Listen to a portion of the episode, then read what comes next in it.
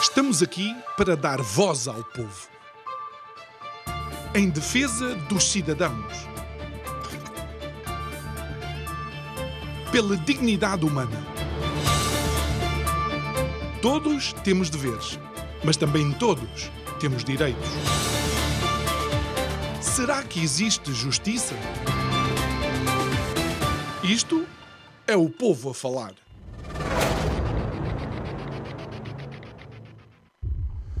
Universo está assente em leis que têm sido estudadas ao longo dos séculos pelas mais diversas culturas que de alguma forma compõem o nosso planeta.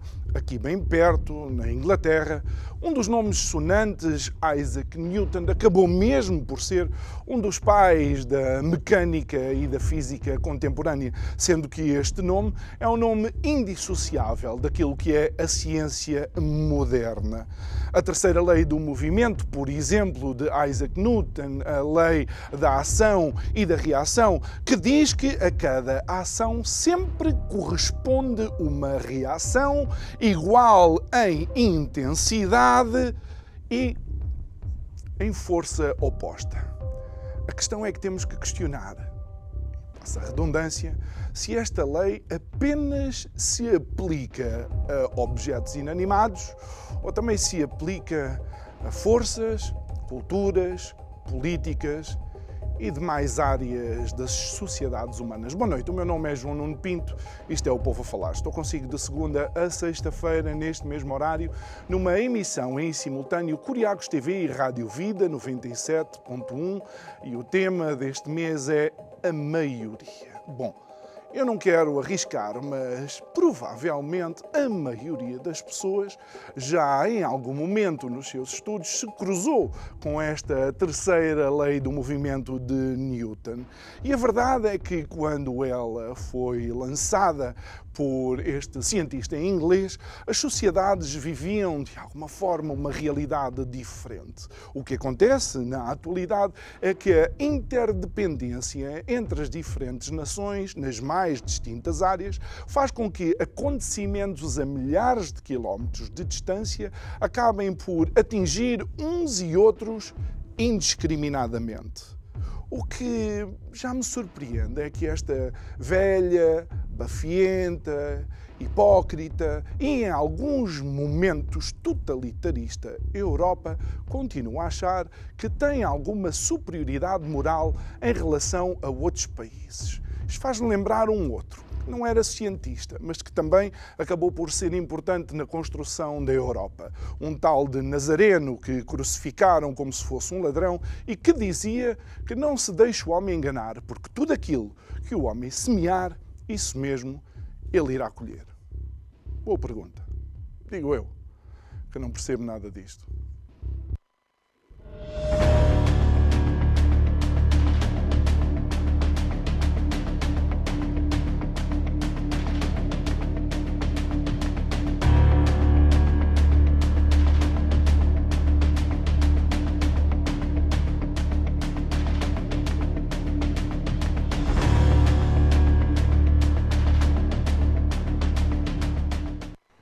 E antes de apresentar o primeiro convidado desta semana, quero recordar que continuamos a ter uh, o nosso podcast do Isto é o Povo a Falar nas mais diversas uh, plataformas. Você pode escolher a sua e uh, ir lá fazer o download, voltar a ouvir ou ouvir caso não consiga acompanhar o nosso programa através da Curiacos TV. Quero dizer também que é no YouTube da Curiacos TV onde temos lá a playlist do Isto é o Povo a Falar. Caso queira ir ver, caso queira partilhar, caso queira comentar uh, os nossos programas e algumas das intervenções dos nossos uh, convidados. Posto isto, avançamos então com o primeiro convidado desta semana, uma cara conhecida, alguém que faz parte, eu quando eu digo velha guarda, digo da, vá, não vou tirar velha guarda, mas da guarda inicial do nosso programa, o Dr. Pedro Borges de Lemos. Muito boa noite, obrigado por estar aqui. Creio, creio que é a primeira vez que está nesta nossa nova casa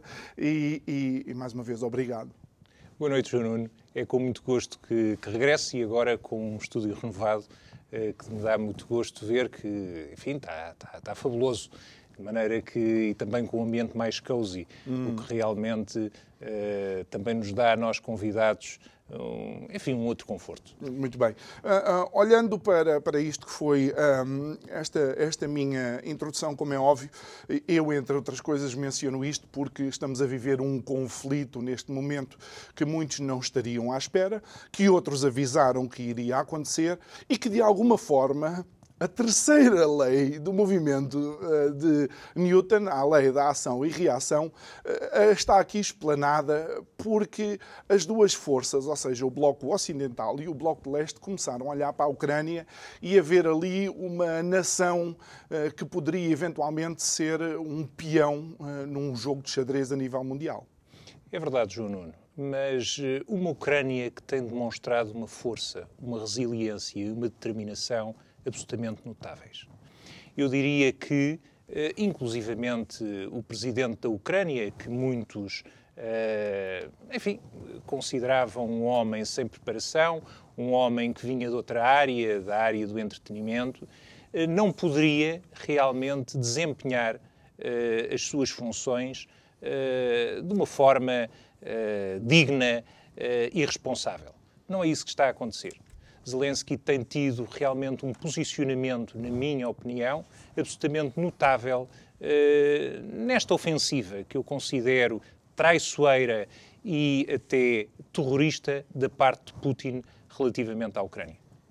Terrorista, quando diz eh, terrorista, uh, diz em que sentido? É que, quando eu me recordo, e mais uma vez, eu, eu eu quero aqui reafirmar o verdadeiro drama que é uma guerra.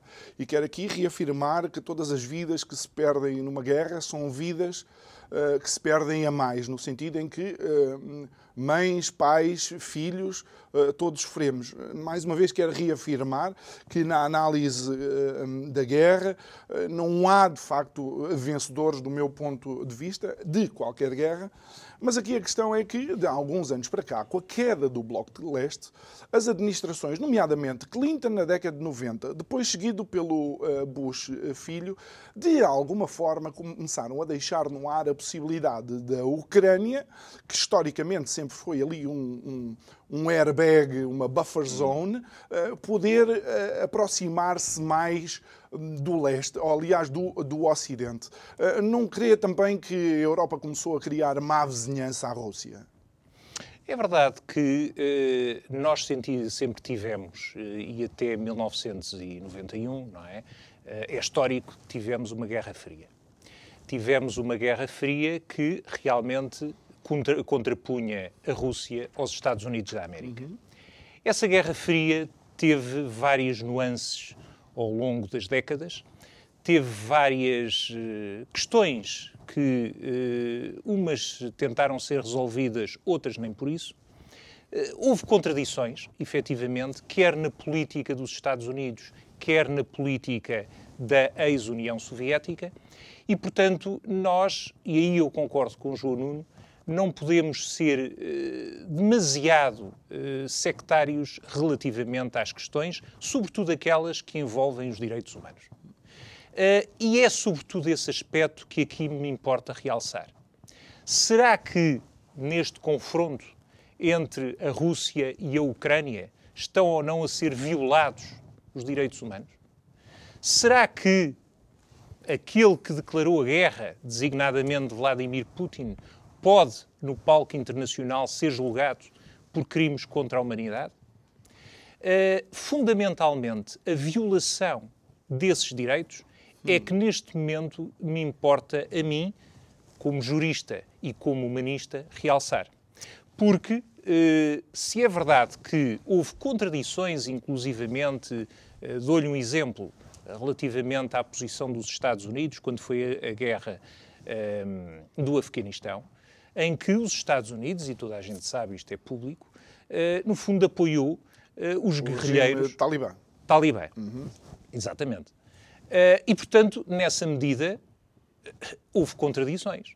Não há dúvida que houve contradições. Agora, neste momento, independentemente das, dos motivos que levaram Putin a fazer esta ofensiva militar contra a Ucrânia, e estamos aqui também a falar de civis absolutamente inocentes que não têm rigorosamente nada a ver com uh, este confronto e que estão a ser mortos, estão a ser sacrificados. Uh, independentemente desse, dessas motivações, fundamentalmente o que interessa agora aqui é chegar a uma plataforma que permita que não haja mais mortes, mais feridos e, sobretudo, que não haja mais inocentes a fugirem da Ucrânia. Porque, deixe-me só dizer sim, sim. isto, nós estamos à beira de uma eh, crise humanitária sem precedentes, eu diria, nos últimos 60, 70 anos. E, portanto, há milhões de ucranianos que estão e vão sair da Ucrânia. Eu pergunto, neste momento, qual é a capacidade que os outros países, designadamente da Europa, têm para os receber.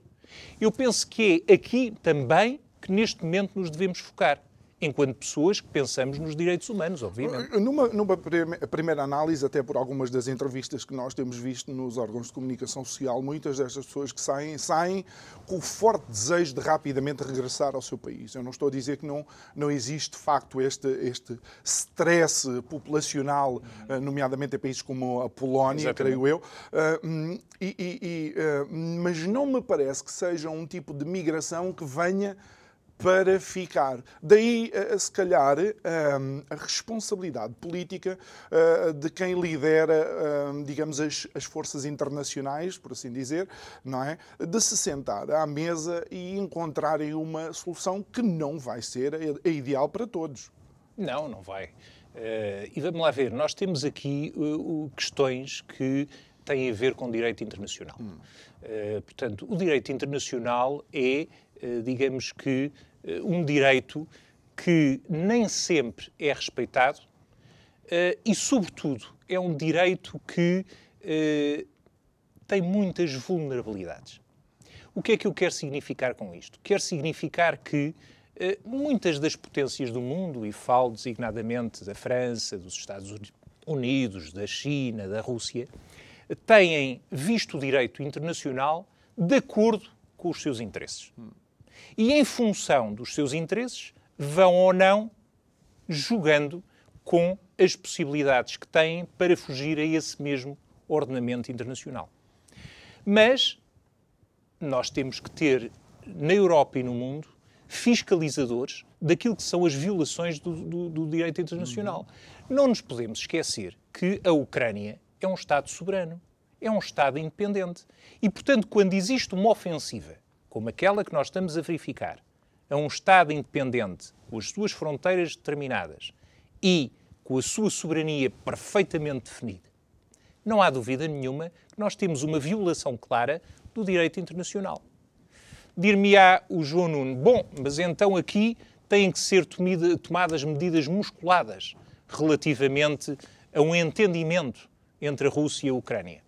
Mas eu pergunto, perante também esse mesmo direito internacional e aquilo que são as determinações designadamente da NATO e das Nações Unidas, existe alguma limitação a esse nível. A limitação em que sentido? No sentido de uh, a o Europa... artigo 5 da NATO não pode ser aplicado porque a Ucrânia não é um membro de pleno direito. É Exata, exatamente. Hum. Uh, mas não é só isso. Olha, relativamente à questão do direito uh, internacional, no que diz respeito, volto a referir este ponto, uh, aos crimes de guerra. a Ucrânia e a Rússia não aderiram ao Tribunal Penal Internacional. Uhum. E, portanto, nesse aspecto, se eventualmente Putin, que foi a pessoa que lançou esta ofensiva. Uh, existirem motivos, existirem razões para que ele seja efetivamente arguído num processo de crimes de guerra e contra a humanidade, a verdade é que ele não pode ser, eventualmente pode ser condenado, mas não pode ser preso nem na Ucrânia nem na Rússia, porque efetivamente não aderiram ao, tri esse... ao, Tribunal Penal Internacional. E, e é aqui, e é aqui uh, Pedro, que eu encontro alguma ambiguidade na Europa e daí eu ter utilizado palavras tão, uh, tão fortes como, por exemplo, a hipocrisia. Nós, a 16 de março, vamos fazer o aniversário da Cimeira dos Açores. A 16, a 16 de março de 2003, o Bush, o Aznar, o Blair e o Durão Barroso juntaram-se nos Açores a liderar uma pretensa coligação internacional para atacar novamente o Iraque uh, sob o escudo uh, das armas de destruição uh, maciça. Ao mesmo tempo, Colin Powell estava diante do Conselho de Segurança da ONU a garantir que existiam armas de destruição maciça. Não encontraram a ponta de um coisa, desculpa a expressão, e não vejo que nenhum deles vá ser condenado ou julgado no tribunal de área. E sabe que no Iraque também foram bombardeadas maternidades, um caso muito famoso de um casamento que foi bombardeado e que destruiu ou matou uh, para cima de 50 pessoas. Uhum. Daí eu, a Europa é o quê neste momento? É o, é o farol de quê? Olha, a Europa, eu tenho uma expressão para a Europa relativamente a esse aspecto, é que eu considero que realmente a Europa poderá ser um gigante a nível económico, mas é um anão em termos políticos. Eh, o que é que eu quero significar com isto? Quero significar que, relativamente a, a potências como a Rússia, a China e os Estados Unidos, e eu refiro que os Estados Unidos, neste momento, relativamente à Rússia e à China, têm um peso no palco internacional muito mais reduzido. Muito mais reduzido. Os Estados Unidos têm eh, andado a reduzir, no fundo, a sua influência em termos políticos e também económicos no mundo, eh, devido também aos seus erros eh, políticos e também económicos. Mas se nós compararmos realmente a Europa a estes grandes gigantes, verificamos que a Europa tem um peso muito reduzido. Tem um peso muito reduzido. E mesmo aqui, e eu gostava de frisar este ponto das sanções económicas, eh, porque dizem, bom, mas a questão das sanções económicas vai bloquear a Rússia. Como é que as sanções económicas vão bloquear a Rússia se a Rússia tem um acordo de negócio com a China relativamente à questão energética? Portanto, só a China, e repare-se que a China precisa muito menos da Rússia do que a Rússia da China, em termos económicos, mas a China é o grande importador de energia da Rússia. E, portanto, só o negócio que a Rússia tem com a China permite uma folga económica à Rússia muito significativa. Uh, bom, dir-me-ão, bom, mas as, uh, há sanções económicas que vão bloquear o negócio dos oligarcas russos. Oligarcas russos, que nem sequer tinham grande ligação ao Kremlin. Andam a apreender os iates, e é uma coisa só porque eu costumo, eu sigo com algum interesse devido a um outro programa televisivo que eu fiz, andam a apreender os iates como se isso de facto fosse mudar a história, eh, digamos, destas, eh, destes oligarcas e, e, e da política. Eu considero que essa, essas questões, nomeadamente essa que agora referiu, eh, só tem uma explicação, é que, é, é, é, no sentido de dar publicidade àquilo que é um aparente esforço brutal da Europa relativamente a este conflito. Mas, e aí pego nas palavras do João Nuno iniciais, concordo que a Europa, e eu escrevi isso há quatro anos, e fui muito criticado por isso, em que criticava duramente Putin e dizia que o monstro está a crescer. E todos eh, os líderes da Europa, os principais líderes da Europa, apertavam a mão a Putin. Apertaram a mão a Putin. Quer dizer, tiveram com, uh, uh, reuniões com ele, aceitavam as propostas que Putin apresentava em cima da mesa. E agora vêm dizer, bom, mas Putin é o grande monstro e tal. Não, Putin é um monstro que tem vindo a crescer, muito devido à responsabilidade da Europa e também dos Estados Unidos. Mas quando olhamos, quando olhamos para isso, é, é, convém também é, dizer que, por exemplo, está comprovado que, apesar de não estar no acordo em papel um, com James Baker, creio eu, que era o secretário de Estado do Bush pai. Uhum. Um, a verdade é que James Baker, quando negociava, creio que com um, Gorbachev, sempre disse que a Europa, e isto citado por fontes eh, credíveis, a Europa, eh, o Ocidente, jamais avançaria um centímetro em direção ao leste. E quando isto era dito, era dito eh, relativamente, especialmente, à NATO. E é aqui onde se vê, digamos, um, uma fase diferente, com uma NATO a entrar em expansão a partir da administração Clinton. Exatamente. Uh, e, e, há uma outra questão que é a seguinte: uh, não vale a pena nós estarmos aqui com panaceias, porque a questão económica controla e domina o mundo. E a Rússia, uh, no que diz respeito à questão energética, é de facto o grande exportador da energia da Europa e do mundo.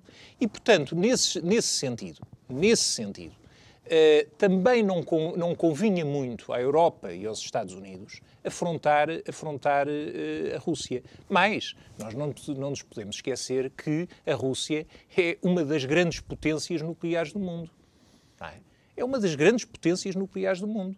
E, portanto, também essa questão pode influir naquilo que são as negociações relativamente a vários temas.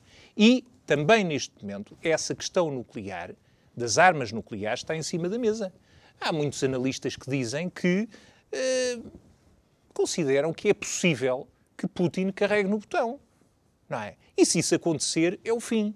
É o fim da humanidade porque aí intervém os Estados Unidos, intervém a China, intervém a NATO, intervém toda mas, a gente. Oh, oh, oh, Pedro, então, mas porquê que, porquê que nós não podemos assumir, e, e porque depois cria, cria sempre aqui um celeuma muito grande quando, quando a pessoa quer, quer analisar, digamos, esta questão de todos os lados. Porquê que nós não podemos assumir que há uma falha de estratégia e de geopolítica na Europa, na forma como lidou especialmente com a, a Ucrânia e com a Geórgia. Sim, é verdade. É verdade. Existe, existem contradições, era aquilo que eu dizia uh, logo no início, existem contradições, mesmo relativamente à questão da tomada da Crimeia em 2014.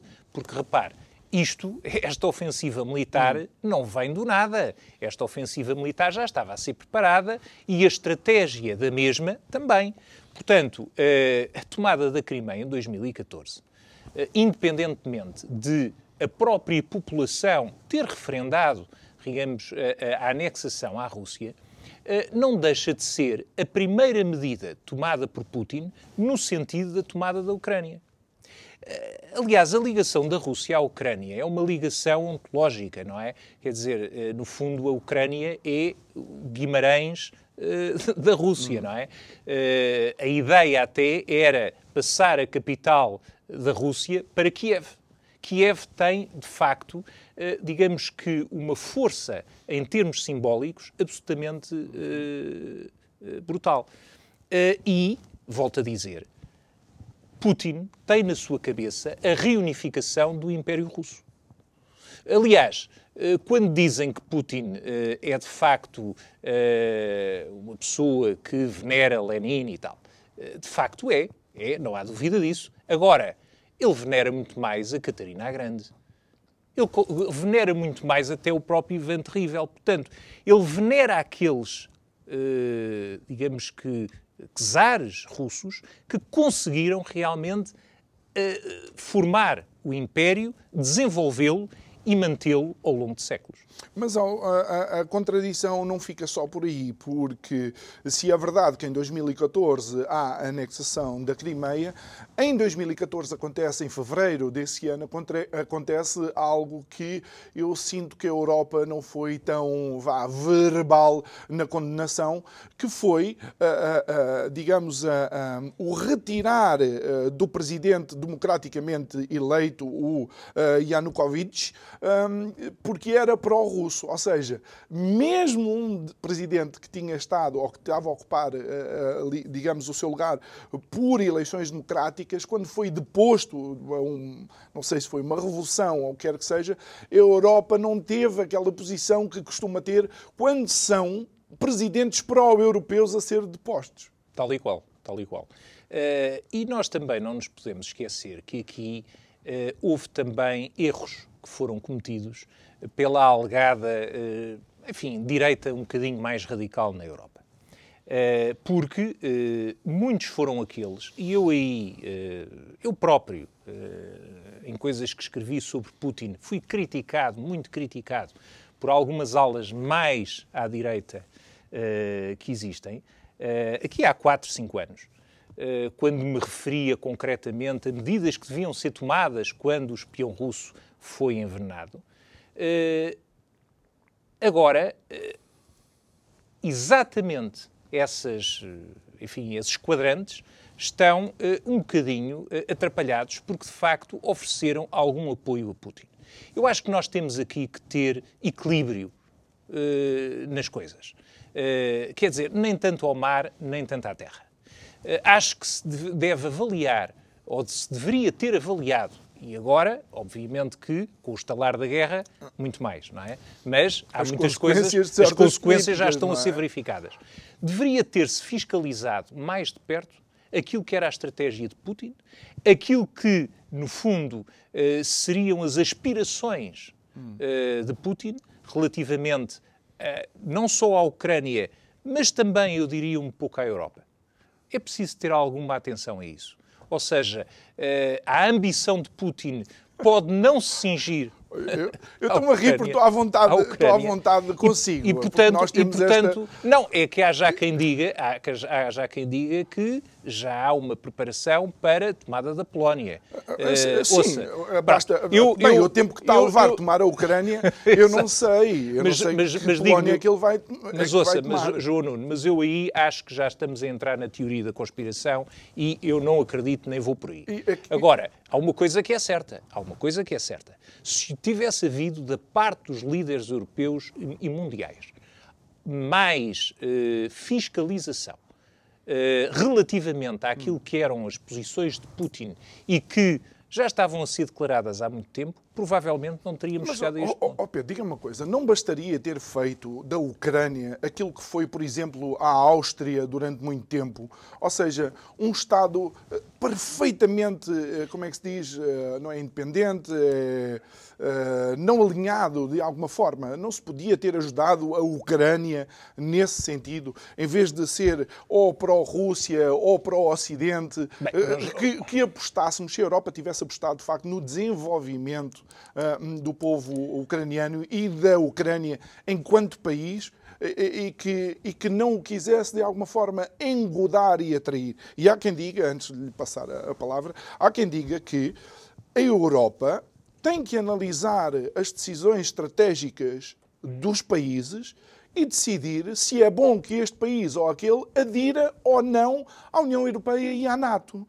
Ou seja, se um país quiser cometer uh, uh, o erro estratégico de querer aliar-se à NATO, a Europa ou a NATO pode dizer que não, pura e simplesmente. Não é porque quer que vamos ter que aceitar. Mas em relação ao que está a dizer, eu dou um exemplo concreto, a Bielorrússia. A Bielorrússia é, de facto, neste momento, um Estado uh, que está completamente controlado pela Rússia. Tem um governo fantoche, como sabe, não é? Uh, e, relativamente à Bielorrússia, nunca houve, da parte da Europa, qualquer tipo de palavra em relação a isso. Nunca, nunca ouvi falar os grandes líderes europeus, e nomeadamente a União Europeia, relativamente à questão hum. da Bielorrússia. Bielorrússia que, eh, como sabe, é o único país que admite a pena de morte na Europa e que, portanto, eh, tem, digamos que, um alinhamento praticamente cego à Rússia e é realmente um país que tem, enfim, no fundo, ali uma, uma linha de orientação política muito discutível não é? E Para é, eu não dizer condenável. E é por causa dessas e de outras que uma pessoa que queira analisar de uma forma isenta começa a olhar para a Europa e perguntar, vá diz Europa, não é? De que lado é que tu estás e como é que tu te posicionas nestes assuntos. A tudo isto, mais uma vez, vamos vendo um incremento no preço dos eh, combustíveis e da energia eh, verdadeiramente atroz num país já por si uh, pobre e com muita dificuldade. Qual é a análise que faz uh, desta, desta situação e quais as consequências na nossa economia e das famílias também? A análise que eu faço é uma análise que não é muito otimista. Uh, nós, neste momento, somos o nono ou décimo país com os combustíveis mais caros da Europa, sendo que é um dos países mais pobres, como refere, da Europa. Não é? E, portanto, quer dizer, nós neste momento estarmos num país com condições financeiras tão frágeis, vir a, a pesar mais no bolso dos portugueses relativamente ao aumento dos combustíveis, é só, enfim, uma, uma, uma manobra que eu considero muito traiçoeira do governo português, porque nós não aguentamos e prevê-se que o aumento vá continuar. Quer dizer, este é um aumento gradual. e, no fundo, a redução da taxa do ISP não vai ser suficiente para amortizar, amortizar este, este, impacto brutal que vai ter no, no, bolso dos portugueses e na economia portuguesa. Nós não nos podemos esquecer que vivemos, a economia portuguesa vive de pequenas e médias empresas. Cerca de 90% das empresas portuguesas são PMEs. E, portanto, se essas empresas que já tinham, digamos que já estavam a ser sacrificadas fortemente pelos impostos indiretos, que foi uma, uma artimanha que o governo arranjou para pesar ainda mais uh, nas empresas. Vai agora uh, ter este problema agravado. Eu ve e eu vejo até como advogado no meu escritório que as insolvências estão a crescer. Hum. Quer dizer, o, o, tecido empresarial português está-se a, a degradar de uma forma brutal. E depois, e depois daqui a uns anos, vamos ser ainda mais dependentes do estrangeiro. E quanto mais dependentes do estrangeiro formos, menos soberania vamos ter. E, esta, esta questão acaba por ser uh, interessante porque vemos, por exemplo, governos como o polaco, que apesar de estar a braços com toda a situação ovada daquele fluxo uh, de pessoas que estão a fugir uh, da, da, guerra na Ucrânia, acaba por ter uma, uma postura pragmática, com uma redução substancial dos impostos sobre os combustíveis, precisamente para assegurar alguma vitalidade económica o nosso governo ainda nem tomou posse. É. O nosso governo não tomou posse, mas uh, as medidas que o nosso governo vai tomar uh, já sabemos quais são. Não é? Uh, e, portanto, vai ser muito complicado para as famílias portuguesas, volto a dizer, para as empresas, os, os tempos que se avizinham. E eu vejo com muito pouco otimismo eh, realmente o desenvolvimento económico do nosso país, nos termos uh, gizados por este governo que vai tomar posse agora e ainda por cima com maioria absoluta. Eh, vamos então para uma outra questão. No fundo, é uma questão que envolve aqui duas personagens. Isto é algo que temos conversado nós praticamente todas as vezes que, que o Pedro cá está connosco, tem muito a ver com a ética e a forma de estar, hum, digamos, dos agentes políticos e não só uh, de pessoas que ocupam cargos uh, de responsabilidade. Comecemos por Mariana Mortágua, uh, que uh, supostamente deveria estar em exclusividade no, no Parlamento, mas durante algum tempo esteve a receber como comentadora televisiva, não declarou e na mesma beneficiava de um aumento salarial de alguém que estava em uh, exclusividade. Ela uh, supostamente deu ordens para que o dinheiro fosse devolvido, mas, e, e, e permita-me esta comparação, e peço desculpa a quem não gostar dela, eu depois de assaltar alguma coisa, se eu devolver aquilo que assaltei, não significa que fico livre de julgamento sobre a minha ação, ou fico? Não, não. E, enfim, as explicações de Mariana Mortágua são muitíssimo esfarrapadas. Desculpa a expressão, muitíssimo esfarrapadas. Uma pessoa que se tem batido ao longo dos anos em que tem sido deputada na Assembleia da República pelas questões éticas, pelas questões morais, pelas questões da transparência, da correção, uh, e agora acontece-lhe uma situação destas?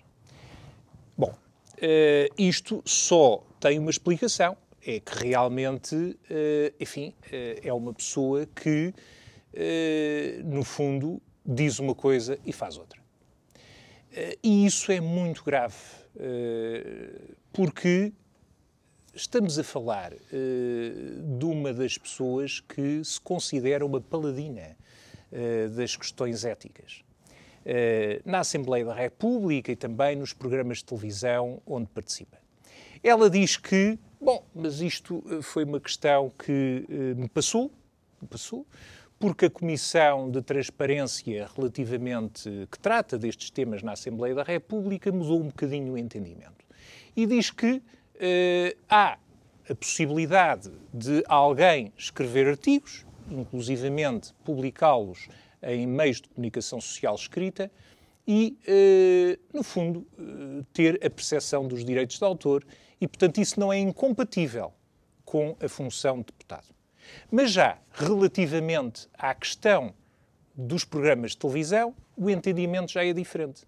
E, portanto, eu sempre participei nos programas de televisão, diz ela, uh, portanto, numa ótica de percepção dos direitos de autor, não havia esse entendimento da parte da Comissão de Transparência na Assembleia da República relativamente a estes temas e, portanto, eu sempre recebi. Só durante cinco meses quando houve uma alteração em 2020 relativamente a esse tema, é que eu não sabia que tinha havido essa alteração, não é? Participei nos programas de televisão e continuei a receber. Ora, isto são, de facto, é uma desculpa muito esfarrapada. Relativamente, volto a dizer, a uma das pessoas que mais se bate no Parlamento pelas questões da ética. Ninguém aceita isto. Nem ninguém pode, eh, no fundo, acreditar nesta pertença boa-fé, alegada boa-fé, da deputada Mortágua. Portanto, na minha opinião, o que se deve aqui fazer é uma investigação por parte do Ministério, Ministério Público relativamente ao crime peculado. Eh, eh, mas, eh, para além disso, eu creio que ninguém pode alegar desconhecimento da lei, não é? Ninguém pode alegar desconhecimento da lei porque o desconhecimento da lei não nos obriga ao seu cumprimento. Essa é a primeira questão. E, eventualmente, poderia haver aqui uma desculpa para, para a deputada Mortágua, eh, que era se ela eventualmente estivesse sob ordens de alguém, de um terceiro, eh, e não conhecesse a ilicitude eh, dos atos que praticou. E, portanto, aí poderia eventualmente considerar-se que não estaríamos no âmbito do peculato. Hum. De outra forma, aquilo que tem que acontecer num Estado democrático, num Estado de direito democrático, é o Ministério Público neste, tomar, tomar, neste momento, tomar conta deste caso e, eventualmente, verificar se existem indícios, porque eu considero que existem, indícios fortes no sentido uh, de ter sido cometido o crime de peculato. E isto, obviamente, levaria à perda de mandato, ou isso são coisas diferentes? Ou seja, uh, o Parlamento ou as comissões que existem no Parlamento poderiam já forçar já, uma perda de mandato? Para já, uh, é, é, o levantamento das imunidades que estão consagradas nos regimentos da Assembleia da República para que possa haver aqui a possibilidade também da própria deputada Mortágua se defender relativamente a este caso. Agora, enfim, isso, na minha opinião, deveria ou deverá levar a um processo judicial e a uma avaliação da própria Assembleia da República relativamente a uma situação como esta, que, na minha opinião, é grave e que deveria obrigar a que esta deputada deixasse de exercer funções na Assembleia da República, uma vez provados os factos, uma vez provados os factos, em juízo. Nós não poderemos, e eu aí tenho que ser isento, nós não poderemos fazer julgamentos em praça pública. Para já, eu considero que existem indícios suficientes para uma investigação. Vamos entregar isto aos órgãos competentes para a fazerem como deve ser. Bem, com o tempo que isto demora. Bom, mas uh, por outro lado, faz-me lembrar outra coisa, não é? Faz-me lembrar o famoso ditado português que em, em casa em casa de ferreiro, espeto, espeto, de, espeto de pau. Uh, também, ainda relativamente a, a, a esta situação, uh, existe de alguma forma uma é que eu ia dizer, um alinhamento cósmico, e desculpe, desculpe a minha expressão, parece que todos os antigos parceiros da geringonça estão a sofrer e bastante. Ou seja, os, os partidos que fizeram parte da geringonça, de repente começam a surgir uma série de, de histórias uh, não tão abonatórias para os mesmos. É verdade. O Partido Comunista, inclusivamente no Parlamento Europeu, eh, não terá, digamos que, aprovado eh, uma digamos que uma norma, eh, não só o ah. voto de condenação, como a possibilidade de se ajudar a Ucrânia a haver aqui, enfim, um, um pecúlio económico que eh, possa realmente beneficiar a Ucrânia. E, portanto, isso demonstra, para além de uma ortodoxia cega, também uma falta de humanismo brutal do Partido Comunista Português. E agora, relativamente a estas questões do Bloco de Esquerda. Mas eu quero dizer também que, João Nuno, estas situações não são novas no Bloco de Esquerda. Nós tivemos a situação do paladino da questão das especulações. O João Nuno e todos nós nos lembramos que Robles falava, enfim, na questão uh, da especulação imobiliária, uh, que deveria ser condenada, que deveria ser levada a tribunal e tal. No fundo, compra um imóvel por 300 mil euros e quer vendê-lo quase 6 milhões. É? Temos depois um outro paladino, que é Francisco Louçã, que, e tal, vem para a televisão, inclusivamente tem um programa uh, onde é comentador uh, com regularidade num canal de televisão, enfim, também afirmar que é preciso combater a questão da falta de ética aqui e ali. Depois é consul, foi consultor do Banco de Portugal, não é? temos um, um Fernando Rosas, que é um homem que, professor universitário de História e tal, e que, no fundo, foi o fundador do MRPP. O MRPP defendeu, ou defendia, as, as, os terrorismos, do, os atos terroristas do Daesh. Portanto, quer dizer, nós temos aqui um conjunto de pessoas que se afirmam paladinos da ética, da moral e dos bons costumes, e depois na prática, na prática, não é isso que acontece, na prática da vida deles. Portanto, nós temos que ter aqui alguma, algum cuidado quando dizemos as coisas, sobretudo se temos a noção que vamos ser uh, escrutinados. escrutinados. Obviamente, se vamos ter, ser escrutinados. E, portanto, o exemplo, eu uh, estou sempre a afirmar este ponto que me parece um dos pontos mais importantes.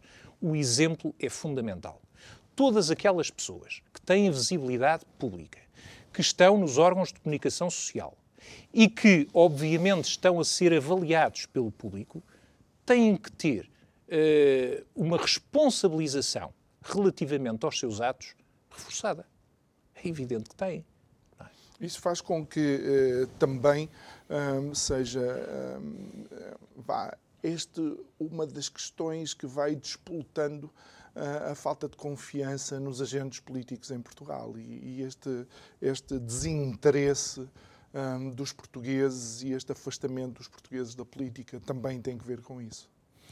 Eu acho, oh, Nuno, que eh, nós estamos a, a, a, chegar a um ponto em que já não há vergonha na cara. Eu tenho que dizer isto. Não há vergonha na cara.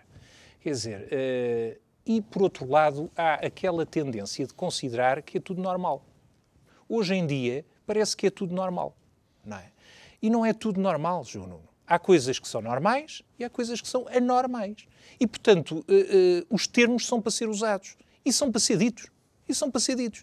Quer dizer, quando nós consideramos que alguém possa eventualmente estar indiciado, por exemplo, do crime de peculato, uh, que é um crime que é praticado por um funcionário público no exercício das suas funções, e possa estar eh, de uma forma absolutamente tranquila, a exercer a sua função ou o seu mandato de deputado, alguma coisa vai mal. Hum.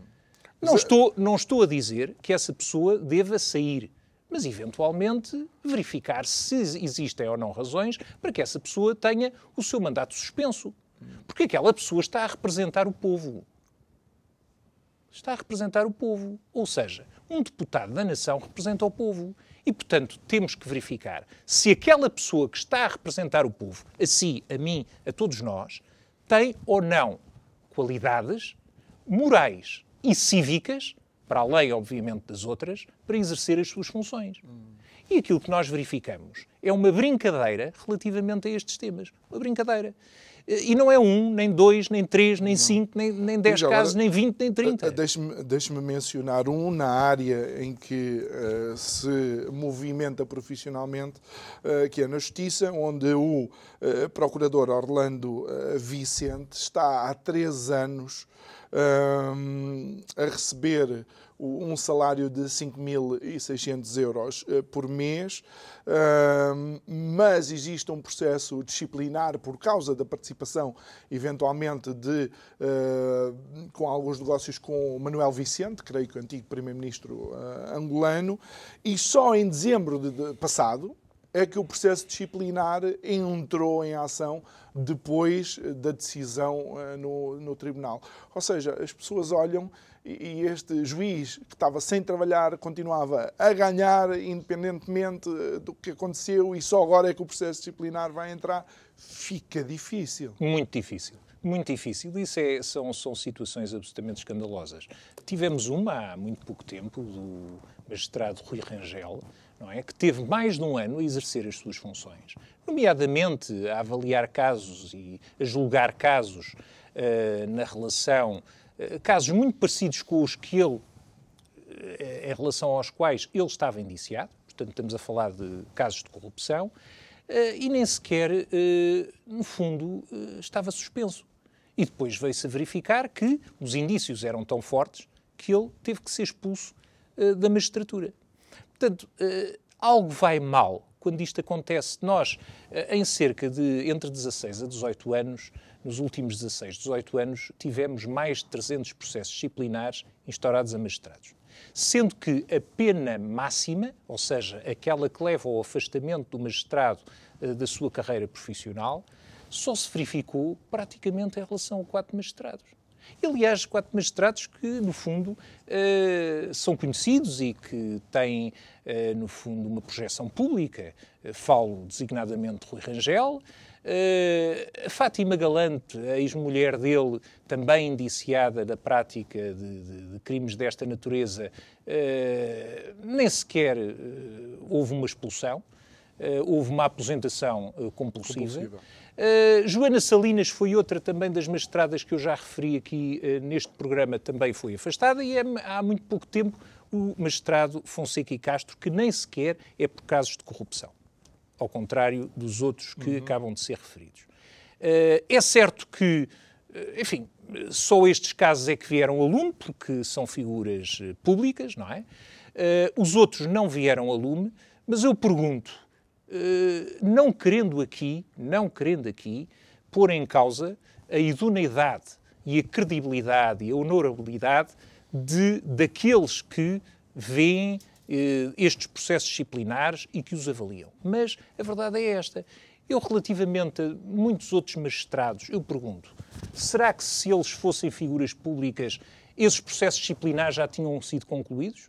Porque realmente muitos demoram muito tempo, demasiado tempo e eles continuam em funções e continuam a receber dinheiro do Estado, de todos nós. Portanto, os magistrados, embora efetivamente tenham funções de uma responsabilidade acima da média, não estão acima da lei. Isto faz com que uh, continuemos a questionar a saúde da nossa, da nossa justiça. Seria imperioso agora, nesta nova legislatura, algumas alterações? Era absolutamente essencial haver uma reforma estrutural, não é conjuntural, era estrutural da justiça. A justiça está doente. A justiça está uh, muitíssimo atrasada, demorada nas suas decisões. A justiça precisa de meios técnicos, financeiros e humanos. Há poucos magistrados. É uma coisa que praticamente ninguém diz. Mas há poucos magistrados neste momento. Os magistrados que existem, e muito do, uh, no fundo, da tramitação perra dos processos se devem à falta de pessoas. Eu estou a dizer isto porque todos os dias funciono nos tribunais. Praticamente todos os dias vou lá. E, portanto, vejo que há muitos magistrados, eu diria, a maioria dos magistrados são altamente competentes. Se, e, técnica, técnica e humanamente. E humanamente. Uh, e, portanto, nesse aspecto, eu não posso apontar os dedos aos magistrados, mas aponto o dedo aos políticos. Aponto o dedo àqueles que não querem fazer a, a verdadeira reforma. Porque uh, querem canalizar o dinheiro para outras áreas ou porque também querem controlar aquilo que é o aparelho judiciário. Mas esse é um outro tema que provavelmente tem pano para mangas e que poderíamos falar numa outra E os nossos 50 minutos de hoje já se esgotaram. Sim. Uh, Pedro Borges Leves, muito obrigado por ter estado aqui uh, mais uma vez. Muito obrigado a si também que nos acompanhou nesta segunda-feira para o pontapé de saída de mais uma semana, onde vamos estar a analisar não só aquilo que se passa em Portugal, mas também um pouco aquilo que se passa no mundo e afeta Portugal. Uh, quero relembrar que esta emissão é emissão em simultâneo Curiacos TV e na Rádio Vida 97.1 e que amanhã, à mesma hora, vamos estar eh, de volta. Amanhã vamos falar de educação, até porque é um dia muito especial para o ensino um pouco por todo o mundo. A mim, resta-me desejar-lhe uma boa noite, muito obrigado e até amanhã.